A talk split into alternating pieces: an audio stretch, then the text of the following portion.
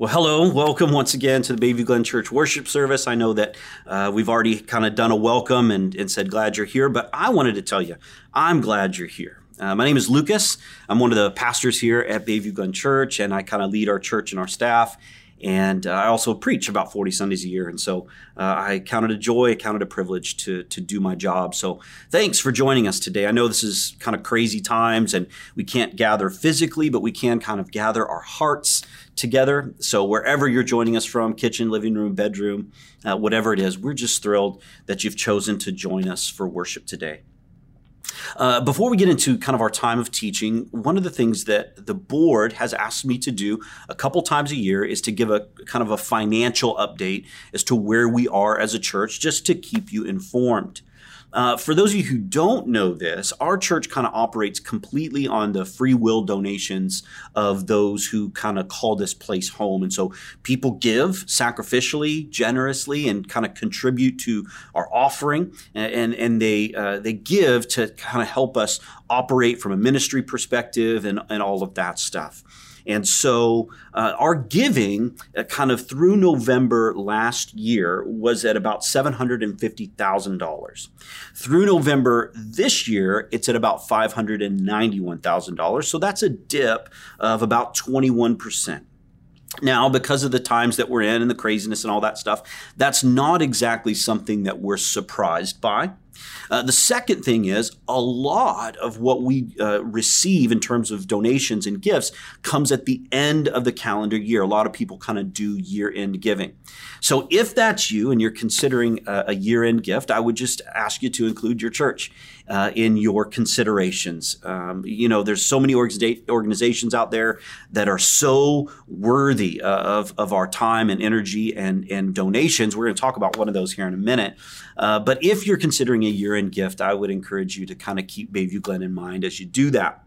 One of the things that your sacrificial uh, generosity allows us to do is to give away our entire Christmas Eve offering. So for the rest of the year, uh, we, we kind of make sure our kind of operation costs are covered so that we can give away our Christmas Eve offering. And this year, your sacrificial generosity has allowed us to double that. We're going to match that uh, gift as, a, as an organization. So whatever you give up to $50,000 on Christmas Eve, we will match that and distribute it to four organizations in the greater Toronto area who are doing really great work. We've talked about a couple of those already, but our final organization that we've chosen this year is Safe Families.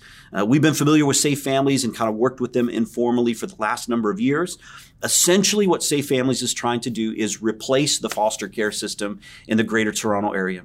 So they have families that they work with, and if children need kind of temporary care or even longer term care before they're kind of reunited with their parents and all of that kind of works out, uh, they have families that care for children and just do a great job at that and support parents who may not be able to do that for any number of reasons, uh, just for, for a short time. So, Safe Families is a radical organization. It's a wonderful organization. We love the work that they're doing. And so we wanted to let you know uh, that because of your generosity throughout the year, we're able to give away our Christmas Eve offering, and, and we'll be giving uh, a quarter of that to Safe Families this year. Hey, uh, let's pray as we continue our time together in worship and as we hear from God's word. Would you pray with me? God, thanks for today. Thanks for your Son. Thanks for your grace. Pray that you would be near to us, that you would walk beside us, Spirit of God, that you would speak to us as we kind of tune our ears to hear from you. In Jesus' name we pray. Amen. Hey, did I tell you guys I've taken up smoking? Did I tell you that, Matt and Becky?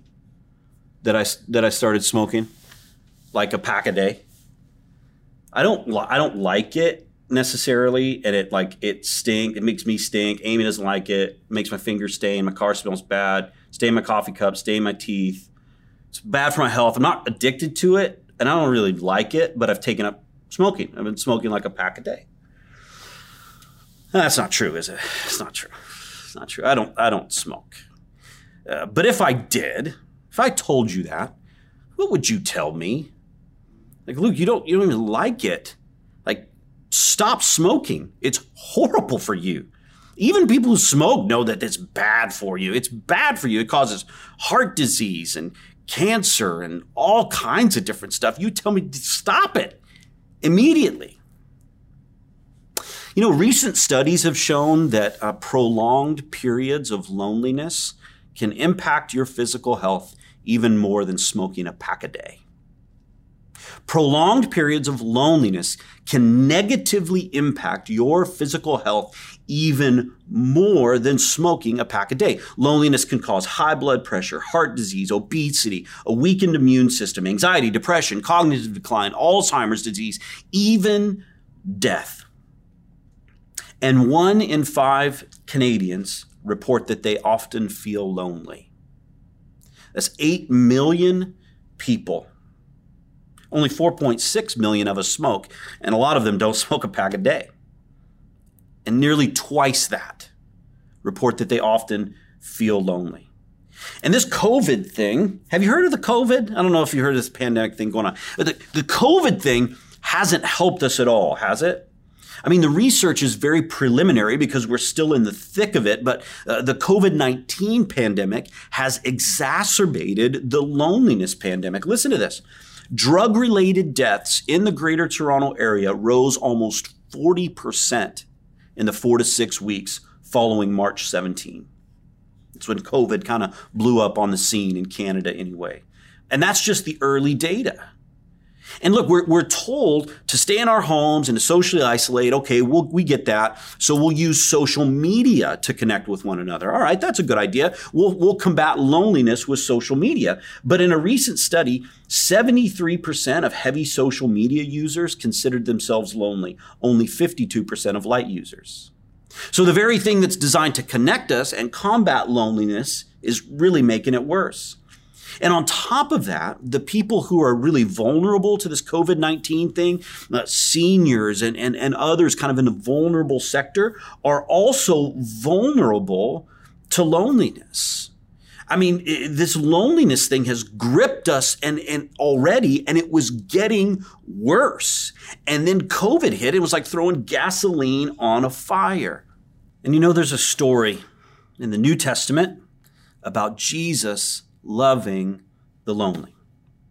Now, when I read the story here in a minute, you might think it's about leprosy, and it is. It's about Jesus healing a leper. But there's much more going on here, and really underneath the surface, this story is about Jesus loving the lonely. So, if you have your Bible, and I hope that you do, open it up to Matthew chapter 8. You can use your device. The scripture, as always, is up here on the screen. But Matthew chapter 8, uh, let's read together. Uh, verse 1. When Jesus came down from the mountainside, large crowds followed him. A man with leprosy came and knelt before him and said, Lord, if you are willing, you can make me clean. Jesus reached out his hand and touched the man. I am willing, he said, be clean. Immediately, he was cleansed of his leprosy.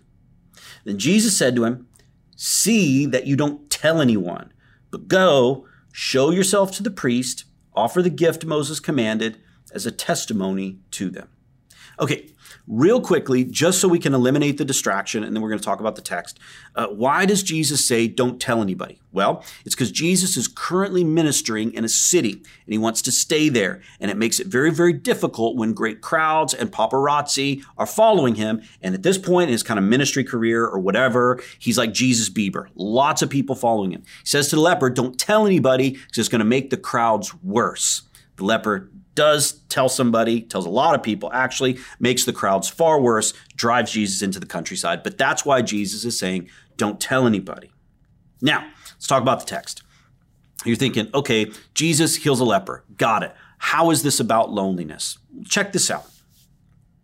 Imagine, if you will, I wake up one morning and there's a little sore on my hand. This little sore. Just what is that? That's that's weird. Where'd that come from? And I kind of ignore it. You know, it just typically is going to solve itself and just go away, and it doesn't. Day one, day two, day three seems to be getting a little bit worse. Finally, Amy says, Hey, you need to go to the doctor about this thing. Go see somebody. And I go to the doctor, and the doctor says, Let me run a couple of tests. And, and they run a couple tests, and the doc says, Hey, uh, you have a disease called leprosy. It's a skin disease. You're going to get sores all over your body. You're going to lose feeling in kind of your fingers and toes, and it's going to get worse over time, and it's highly contagious. So here's the deal when you leave this office, you may not go home. You may not go back to the property that you own. You may not go back to your kids. You may not touch your wife or anything else. You leave the city. You may no longer live here in the greater Toronto area. You must live alone for the rest of your life or as long as you're afflicted with this skin disease. That was the reality of leprosy in the New Testament. Uh, Leviticus 13 through 16 talks about it, and it's a way to kind of protect people from contracting leprosy. And, and so they, because uh, it was a highly contagious disease. But listen, the religious leaders had taken that so incredibly far. It was far more than just, you know, the, the, the restrictions so that other people didn't get leprosy. They were untouchable. They were considered outcasts. Uh, they, they wouldn't be even looked in the eye. Every time they came into a a crowd of people or somebody came near, they would have to announce unclean, unclean, unclean, and people would run away from them. I mean, this man is not just dealing with leprosy, he is dealing with an incredible amount of loneliness. I know that for two reasons. One is because he would have been an outcast living outside the city, never touching anybody. The second reason I know that is because of how Jesus healed him. Check it. When Jesus rose Lazarus from the dead, he just said, Hey, come out. Dude comes out. When he heals a blind guy, he puts mud on his eyes, right? He, he could just say, Be healed, but he doesn't do that. What does Matthew tell us? It says that he reached out, touched him. Mark, Mark actually tells us that Jesus reached out and took hold of him. He embraced him. It, it, may have even been years since this man had touched another human being because of his affliction. He would have been dealing with an incredible amount of loneliness. So Jesus doesn't just deal with the leprosy, but he's dealing with the loneliness too, the disconnection from people. That's why he embraces this man and says, Be clean. Now, because of the way that Jesus addresses loneliness, because of the way he addresses this leper, because of the way he interacts with him, Jesus is teaching us a little bit about loneliness. And he's teaching us a little bit about how to deal with those who are experiencing loneliness in our own lives. So check this out. The very first thing I would tell you is that loneliness often lurks underneath surface wounds. Loneliness often lurks underneath surface wounds. For this man, you could see the leprosy. But underneath what you can't see is his loneliness. And Jesus is addressing both, remember. It's lurking underneath a surface wound. Now, it's no different in our society, in our culture. I was doing some research on loneliness this week, and I found that the people who are most susceptible to loneliness are people like seniors, those with mental illness, those who have been divorced or widowed, those who uh, are socially challenged or kind of socially awkward. And some of those kind of afflictions or difficult circumstances are circumstantial. Some of them are diagnoses, different things. And most of them you can kind of see or know on the surface. But underneath that, as a result of that affliction and those circumstances, people are experiencing a deep, deep amount of loneliness. This is what's happening with the leper, and this is what's happening in our culture too. Loneliness is lurking beneath surface wounds. File that away in a minute because we're going to apply this text. Second, loneliness isn't God's design. Loneliness is not God's design. This is, this is not how God intended it. You're going, Luke, how do you know that from Matthew's text? Well, I know it more from Mark's text because Mark and Luke also tell this same story. And Mark tells us that when the leper approaches Jesus and says, Jesus, if you're willing, you can make me clean. Uh, Mark tells us that Jesus was, check this, indignant, cheesed, ticked, mad. Now, if you know anything about Jesus, even if you're brand new to Jesus, like, so a leper asks for healing and Jesus gets mad at the leper? That doesn't sound right. It's not. It's not right. Jesus is almost certainly not angry at the leper. If my memory serves me correctly, Jesus never gets angry at a request, especially a request for healing, especially a request for healing when this guy kneels before him and says, I know you can do it, but are you willing? Well, well, well that's the key there, right? Listen, Jesus, are you willing to heal me? Why would the leper ask that? Why would the leper say, if you're willing? Well, it's because every other religious leader, priest, Levite, rabbi, whatever that he'd come across, even those in society and culture, won't even look him in the eye. He was an outcast, literally untouchable. People won't even look me in the eye, acknowledge my existence. They run away when I come near. Nobody wants to be around me. Why would Jesus consider healing me? Jesus is angry at this systematic exclusion. He's not angry at the Levitical law that uh, is prescription for restoration to the community. He's angry at the way that society had taken it so incredibly far and excluded lepers and caused this loneliness. So here we go. Loneliness lurks underneath surface wounds. Number two, Loneliness is not God's design. Number three, loneliness shows no partiality. Loneliness shows no partiality, whether you're rich or poor, male, female, that no matter who you are, where you come from, your background, your culture, your heritage, your language, everybody is susceptible to experiencing a great deal of loneliness. This was the same uh, uh, uh, regarding leprosy in biblical times. It showed no partiality. It, it could hit anyone. We don't know uh, about this man. We don't know if he had a family, a job, a business. We don't know much about him or really anything about him. But what we do know is that back then, leprosy could hit anyone. It's the same as loneliness now. It can hit anyone. If you're rich, famous, good looking, talented, can't buy your way out of it. You can't fame your way out of it. You can't skill and talent your way out of it. Loneliness shows no partiality. Just by way of example, uh, let's let's talk about Bieber again, shall we? I'm a Belieber. I love that guy. I think he's talented. He's grown a lot, but I like his music a lot. Seems like a good dude. Just released a single this year. It's not something to listen to with your 12 year old because it's got a little bit of language in it. But the song is about loneliness and it's about his kind of experience uh, in, in, in growing in fame and wealth and all that stuff. Here's the chorus. He said, What if you had it all, but nobody to call? Maybe then you'd know me. What if you had it all and nobody to call? Maybe then you'd know me because I've had everything, but no one's listening. And that's just expletive lonely.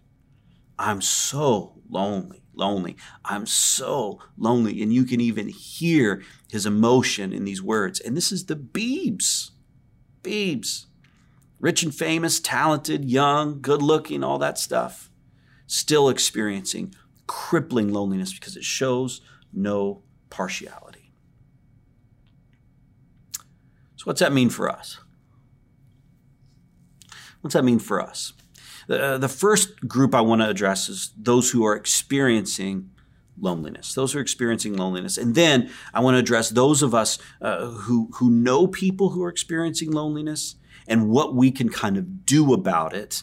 Uh, what is the something that we can do to combat the loneliness epidemic in our culture? So, first, to the lonely, God is with you. Even this time of year, we say this word Emmanuel, and it simply means God with us. He is with you. You are not alone.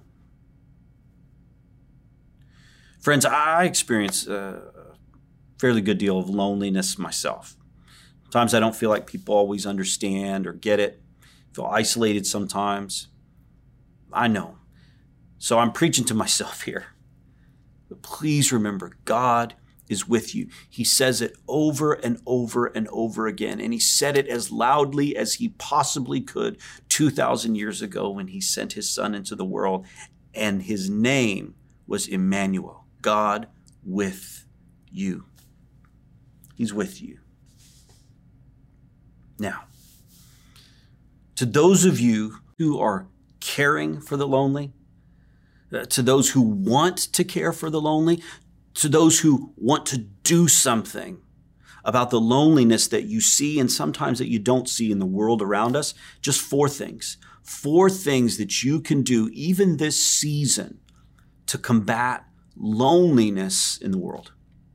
First, you got to see it. You got to see it. Loneliness is tough to spot. I mean, we said it a minute ago, right? Like loneliness lurks underneath surface wounds. You can see a lot of times what people are dealing with on the outside, but the things that they're dealing with internally, it's difficult to see. This is how Jesus is leading us here. He's not just addressing this man's leprosy, but he reaches out and touches him and takes hold of him. He sees his loneliness and addresses it. You gotta see it. Look for it actively actively look for it. It's not going to just show itself to you. If somebody in your life is dealing with loneliness, it's likely invisible. You got to see it. Second, acknowledge it. Acknowledge it. If somebody in your life seems to be dealing with loneliness and you see that they're dealing with loneliness, if you see it, acknowledge it. I understand that you're lonely. It seems that you feel isolated. Do you always feel heard? Do you feel known? I'm sorry to hear that. I, I want to understand that. I, I just want to acknowledge that you feel that way. Acknowledge it. Third, and I just said it, you got to try to understand it. Try to understand it. I find that in our culture, when someone says they're grieving, we draw near to them. When someone says they're lonely, a lot of times we run away from them and they feel increasingly isolated. I don't know why. Is there there's shame attached to saying I feel lonely or something? And so uh, not only are they misunderstood or don't feel understood in other aspects of their life, people who are dealing with loneliness don't always feel understood in that particular aspect of their life. And I know it's tempting to kind of guard your heart from that loneliness, but you got to let your heart break. You got to let your heart break with those who are experiencing loneliness. Work, try, seek to understand it. Fourth, and this is again just taking a cue from Jesus, who reaches out and embraces this man. You got to reach out too. So you got to see it, acknowledge it, understand it, and then reach out. Reach out. Now, you're thinking, okay, Luke, two meters apart, 10 people in indoor gatherings. We can't reach out and touch anybody right now. That's not what I'm talking about. I mean, reach out with a phone call, reach out with a card, uh, reach out with a text message, reach out. Somebody has got to know that you are with them. You can be the hands and feet, the listening ears of Jesus in their life. They need to know that God is with them, like I said a minute ago, and you can be that, the very presence of Jesus to somebody, but you gotta reach out. I would just encourage you. I would just encourage you. Pick up your phone right now. Pick up your phone right now. Send a text message to somebody. Tell them that they are loved, seen, and heard and cared for. Tell them you were thinking about them today. Tell them you were praying for them today. You can do something about that loneliness. I want to say one more thing. It kind of has something to do with my sermon. Maybe it doesn't have anything to do at all, but uh, do with it at all. But I, I just felt compelled to say this uh, today. I was listening to a sermon uh, that a friend of mine gave actually this Christmas season over at Sanctus Church. If you know Sanctus Church is great church, love Sanctus Church, doing a lot of great work. And John Thompson, their lead pastor, was uh, given a sermon uh, that I was listening to yesterday, and he made this comment. He says, Remember that Jesus was born in the dark. the greatest promise of God came to be in the middle of uncertain, difficult times. Jesus was born in the dark. Friends, for so many of you, even that are listening to this sermon, you may be experiencing a great deal of loneliness right now as well. And, and that uh, the COVID 19 pandemic has not made it any better. I would just encourage you, even this Christmas season, to remember the promises of God, the greatest promise of God was born in the midst of difficult and uncertain times, too. My prayer for you, even this Christmas season, is that you would know God's great love for you in the middle of a difficult and uncertain time. Let's work together to do something about the loneliness epidemic in our culture. Let's pray. God, thank you for your presence with us today. Thank you for your presence with us every day. Thank you that we were reminded even today that you are with us. And 2,000 years ago, you sent your son to be with us. God, motivate us, exhort us, give us clarity even of how we might reach out and see and understand and acknowledge those in our life that are feeling lonely. We're grateful for your grace today, O oh God. In Jesus' name we pray. Amen.